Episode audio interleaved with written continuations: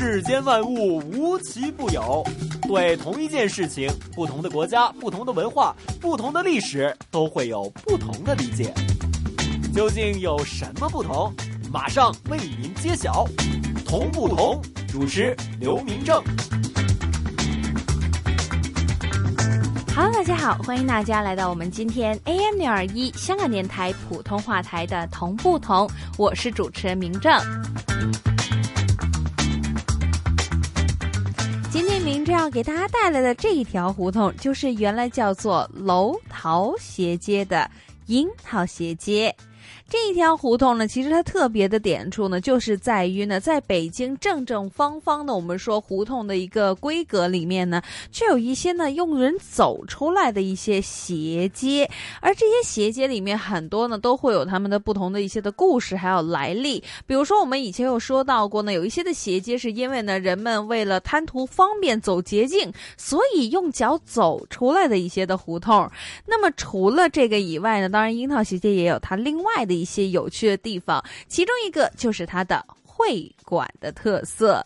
那我们今天一首歌曲回来之后，就会开始我们的同不同，名正连同我们的北京胡同专家带您一听这一条原来叫做楼桃斜街的樱桃斜街。狼伯伯，狼伯伯，这个世界那么大，究竟有什么好玩的呢？嘿嘿嘿嘿，那你就去找找看吧。找不到的话，我就要把你给吃掉。童言无忌。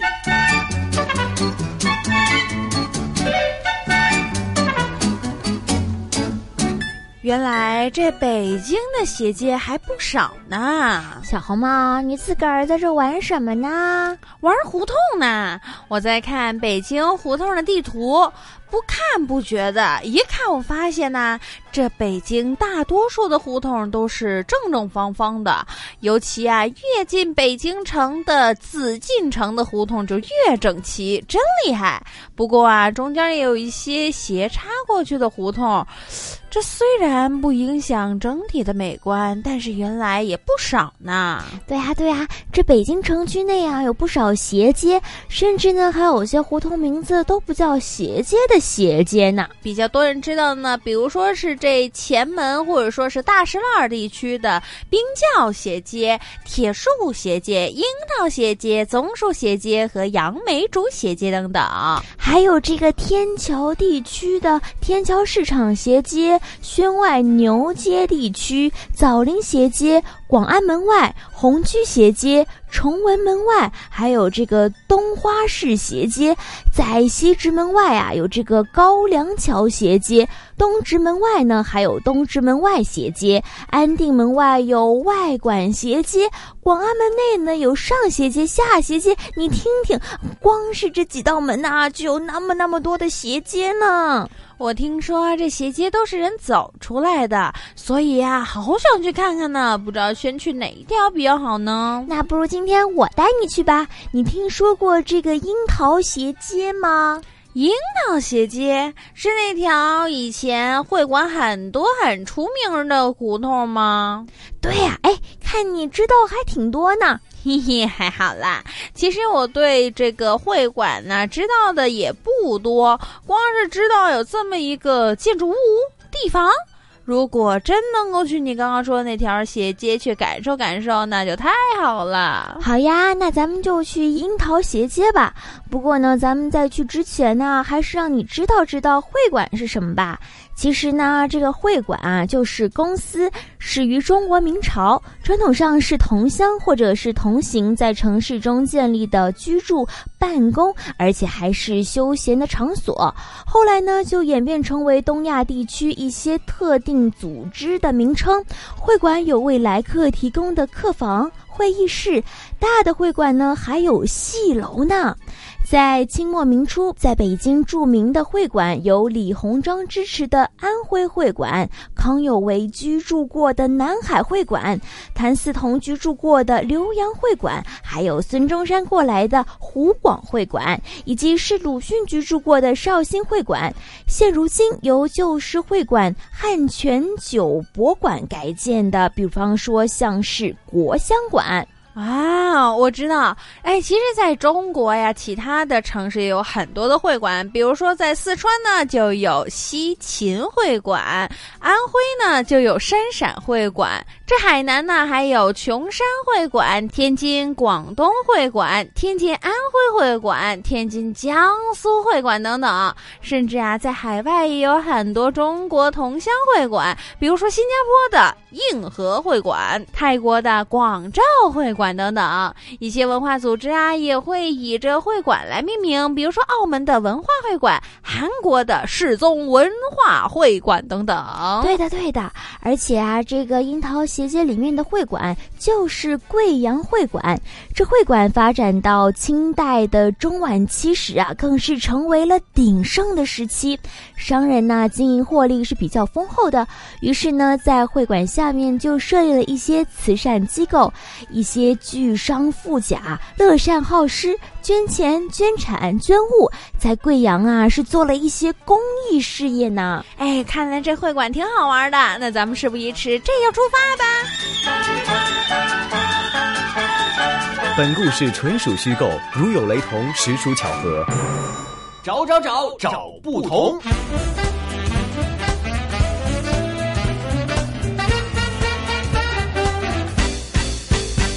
欢迎大家来到我们今天的同不同。今天明正带着大家一起来听一听这一条在北京的楼桃斜街。首先，现在我们邀请到香港大学专业进修学院语言及文史哲学系的刘老师，为我们介绍一下这条原来叫楼桃斜街的樱桃斜街。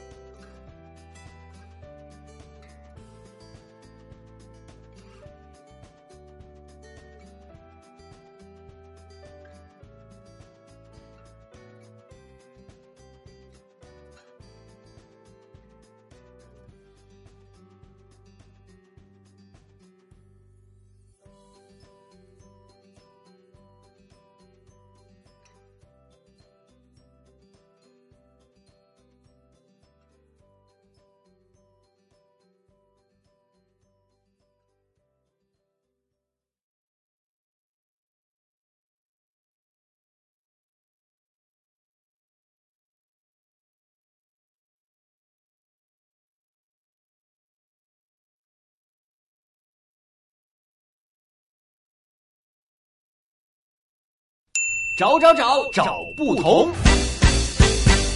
回来，我们今天的同不同？今天明正带着大家一起走进了这条原来叫做楼桃斜街的樱桃斜街。在北京呢，其实很多老北京人都会知道。北京城区多数的街道胡同都是按照正东、正南、正西、正北的正方向来设计的。问路的时候呢，很多人呢都不需要说啊，我们往左还是往右，而是多数都会问说打哪儿哪儿哪儿奔东往西。走南边儿，一准儿没错。所以呢，在北京来说呢，人们一般来说都不会记前后左右这样子，而会用东南西北来代替。所以在北京，很多老北京人都不习惯去望京那片儿，因为不是正方的设计，去了就找不着北了。就跟我们刚刚刘老师提到过的一样，斜街是由人走出来的。可是究竟怎么走出来？为什么会走出一条街来呢？好好的正东正南正西正北不走，又怎么会跑出来个斜街来呢？当中最重要的原因，原来就是这走捷径、抄小道一类。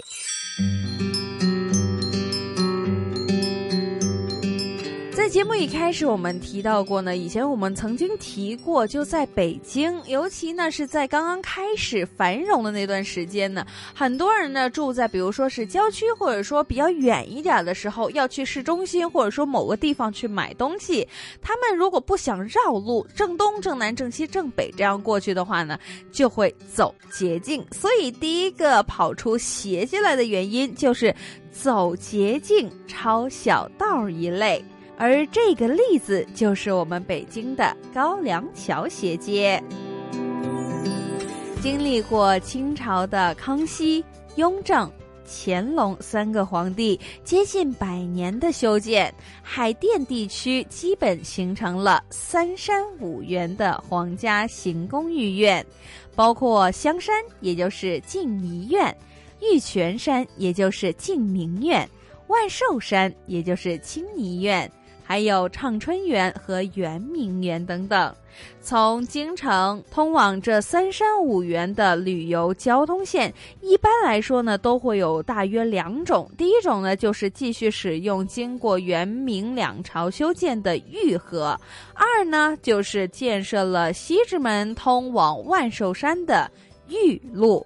这条玉路，也就是说东起西直门外北下关的。高粱桥西北走向的这条桥呢，再到北下关的娘娘庙、广通寺、大柳树，到海淀南小街、西大街，北出海淀镇，最后折至万寿山。这西段的万寿山和玉泉山也有玉路相通。出这玉泉山宫门，又可以去香山，因为三山五园都在西北方，所以经过高亮桥的道路就是西北东南走向的斜街。除了这一条有皇家韵味的斜街以外呢，另外有一个呢，就是接近市中心的我们所说的东直门外斜街。那东直门外斜街又是怎么一回事呢？根据《北京交通史》里面记载说，清朝出京的皇家御道一共有三条，一条是出朝阳门的东道，经通州、三河到北河遵化，是皇帝到清东陵的御道；第二个就是出广宁门的西道，经过良乡。和房山等等到达益州，是皇帝到清西陵的御道。第三条呢，就是出东直门的北道，经过顺义、怀柔，出古北口，到达热河避暑山庄和木兰围场，是皇帝避暑和围猎的御道。由于这热河，也就是我们所说的承德和古北口在京城的东北方向，所以按照抄近道的原则，东直门外的斜街正是这条御道，自然也是西南和东北走向了。说到这斜街，还少不了的就是崇文门外的。东花市斜街，这条斜街是一条出内城到外城的广渠门之间的捷径。如果从崇文门出发，要到这外城外面走这斜街，无疑是可以缩短了他们的距离。最后少不了的，当然就是我们的。樱桃斜街，其实无论你是北京土著，还是来到这里的外乡人，或许你只是想在这儿驻足片刻，每个人都可以多多少少对于北京的胡同有着自己的理解和情怀。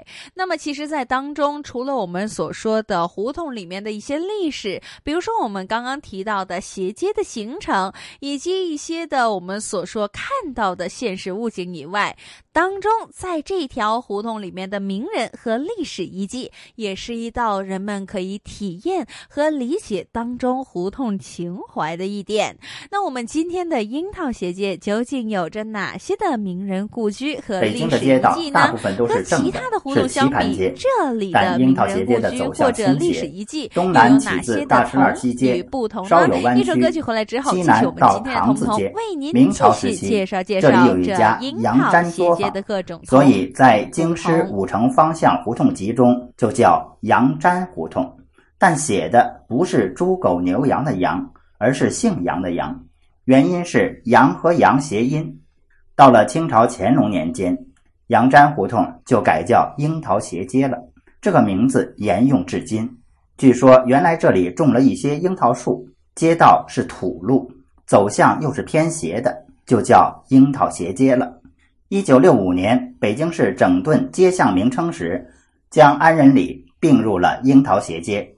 樱桃斜街与附近的铁树斜街，原名叫做李铁拐斜街和杨梅竹斜街、棕树斜街，原名王广福斜街，这几条斜街都是人走出来的。元朝灭了金朝以后，元朝政府放弃了金中都城，在金中都城的东北面另建了元大都城。今中都城的诗人门内的丁字街是一个非常热闹的繁华的市场。诗人门在虎坊桥的西侧，而这个丁字街就在菜市口附近。刚刚建成的元大都城的商业并没有发展的那么快，所以大都城内的百姓们很多的时候都要到中都城购买所需的物品。出大都城立正门，也就是今天的正阳门，向西南到丁字街，逐渐被百姓们走出了一条由东北向西南的道路，便是这些斜街的来历了。世间万物无奇不有，对同一件事情，不同的国家、不同的文化、不同的历史，都会有不同的理解。究竟有什么不同？马上为您揭晓。同不同？主持刘明正。找不同时间到，你找到了吗同不同？？Bingo，答案揭晓。欢迎大家回来，我们今天 AM 六二一香港电台普通话台的同不同，我是主持人明正。今天明正要给大家介绍的就是这一条原来叫做楼桃斜街的樱桃斜街。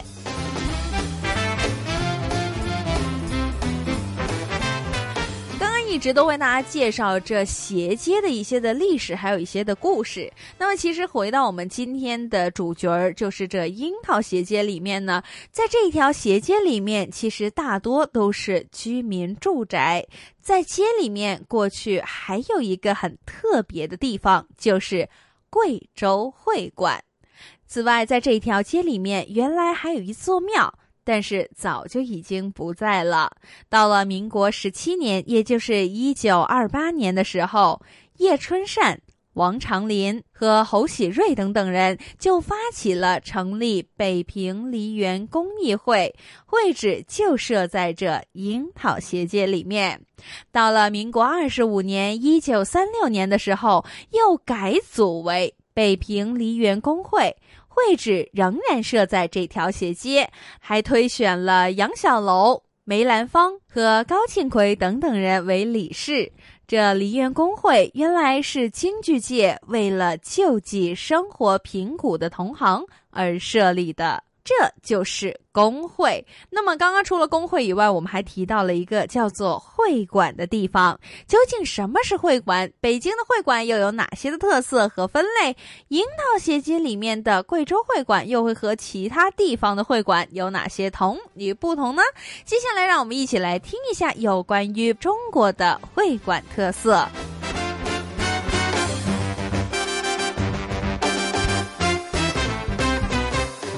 在北京这个拥有着悠久文化历史传统的文明古都，保存和新建了很多具有古都风貌和现代风格的重要文化设施，其中包括这近代其他省地在京修建的会馆。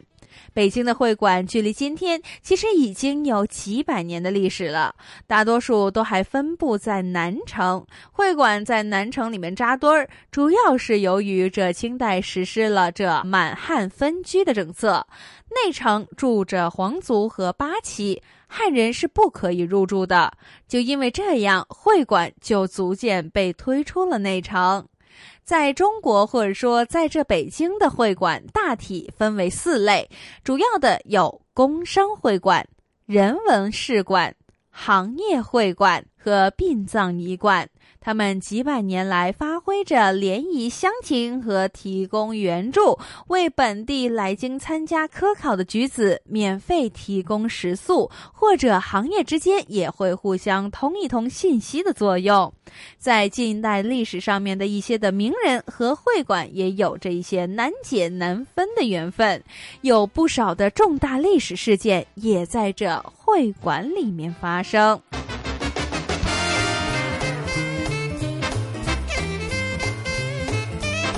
但是由于历史的原因，许多曾经叱咤一时的老宅子已经沦为了大杂院儿。近年来，市委市政府加大了对会馆的保护力度，一批会馆得到了腾退和修缮，逐渐恢复了往日的风采，令到一些的旅游人士或者当地的居民可以到此感受一下当年的北京会馆。找不同时间到。你找到了吗？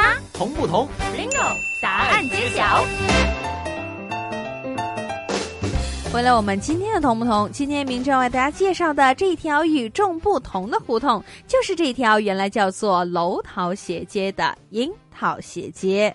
刚刚我们为大家介绍了这楼桃斜街，或者说是樱桃斜街里面的会馆当中，我们也说到了一些关于北京的一些会馆的历史和分类。那么，究竟这樱桃斜街的贵州会馆又和其他的会馆有哪些同与不同呢？接下来，让我们一起来听一下樱桃斜街的贵州会馆。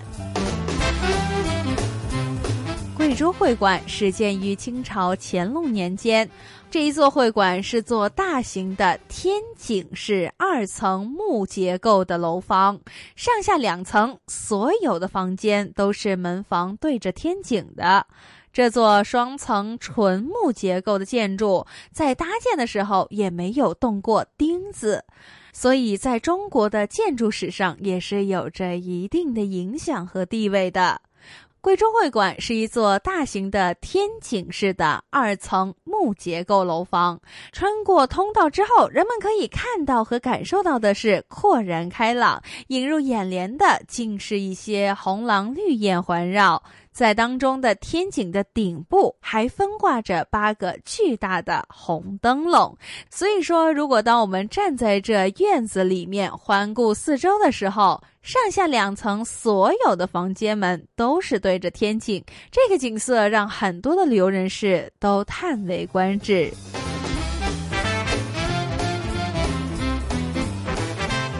其实，在不同地方的会馆也会有不同地方的一些的特色。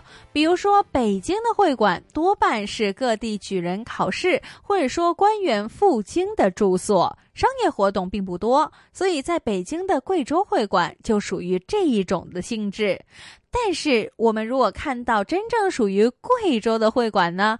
由于贵阳是个五方杂处之地，又是各地客商云集的地方，所以呢，会馆也会比较多。这里面的会馆都是一些同乡聚会的场所，也是一些商务繁忙的交易所，还往往兼做了客栈和货栈。而且，几乎所有在贵州的会馆都设有戏台，商人们坐在台下面看戏喝酒，所以这里也被会称作为酒戏台。为了团聚同乡，这一类的会馆还会为过往或者新到贵阳的乡人。提供食宿，不少的会馆还设有私塾和学堂来培养子弟。在清末的客席学堂就是这会馆兴办的学校之一。所以说，无论是北京的会馆，还是真正在贵州的会馆，不管名字是什么，在各省的会馆都会与他们某种的信仰为象征，作为一种号召力和凝聚力。除了我们刚刚所说的贵州还有北京的会馆以外，又比如说在福建，福建的会馆呢会供奉妈祖，还会建天后宫。在湖南、湖北呢，他们由于当地人崇尚着治水的大禹，所以建有禹王宫。除此以外，四川方面，由于四川人大多都非常爱戴着李冰父子，所以他们会建有川主庙。而在这北方各省呢，就由于很多人都会推崇讲义气的关羽，所以大多都会建有关帝庙了。大世界，小玩意儿。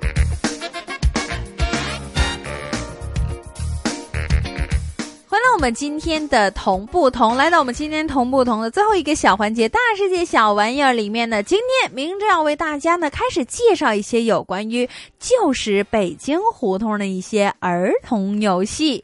在北京来说，我们知道一些的胡同呢，当时又没有电脑，也没有科技那么那么的发达，所以究竟小孩子们在胡同里面会玩一些什么呢？今天要为大家介绍的是其中一个非常传统，而且还可以勾出我们很多。老老北京人的儿时回忆的滚铁环。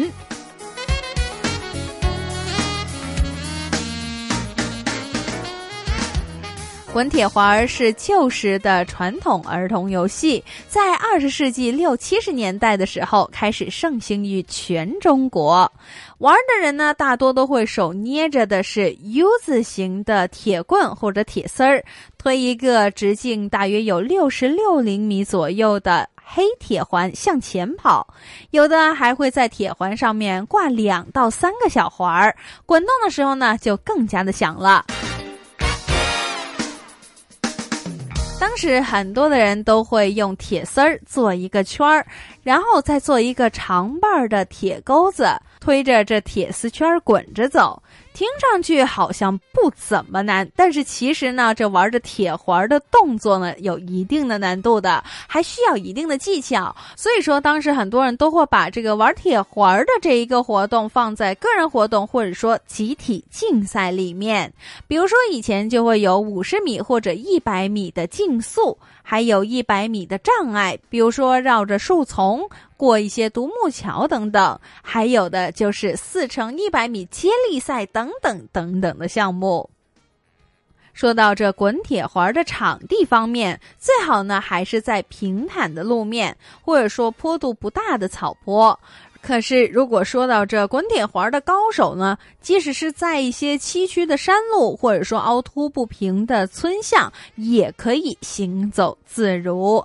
在玩的时候，很多的孩子们都会右手拿着长棍儿，将它搭在铁环，手上的力量呢，会通过这长长的钩子传递到这铁环上面，来让这铁环。滚得越来越快，一般孩子们都会跟在这铁环后头快速的奔跑起来，因为只有这样，他们才能跟得上这铁环的速度。当然，如果孩子加大他们手上的力量，这钩子就会起到了轴承般的作用，从而推动着铁环。也由于这铁环的惯性，孩子们手上的长棍也会随着这铁环的滚动而做着圆周的运动。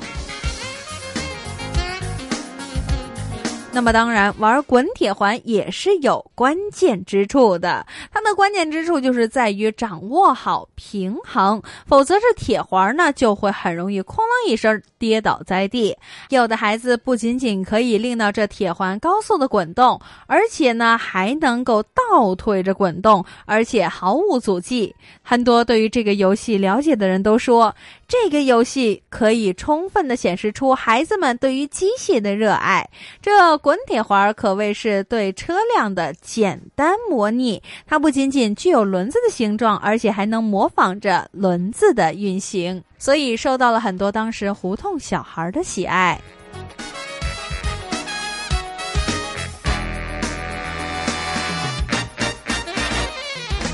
这一集的同不同的时间就差不多了，下一集同不同，明正继续为您带来更多的同与不同。想知道更多同不同的资讯，请继续留意我们 AM 六二一香港电台普通话台的同不同节目。谢谢大家的收听，我们下次见。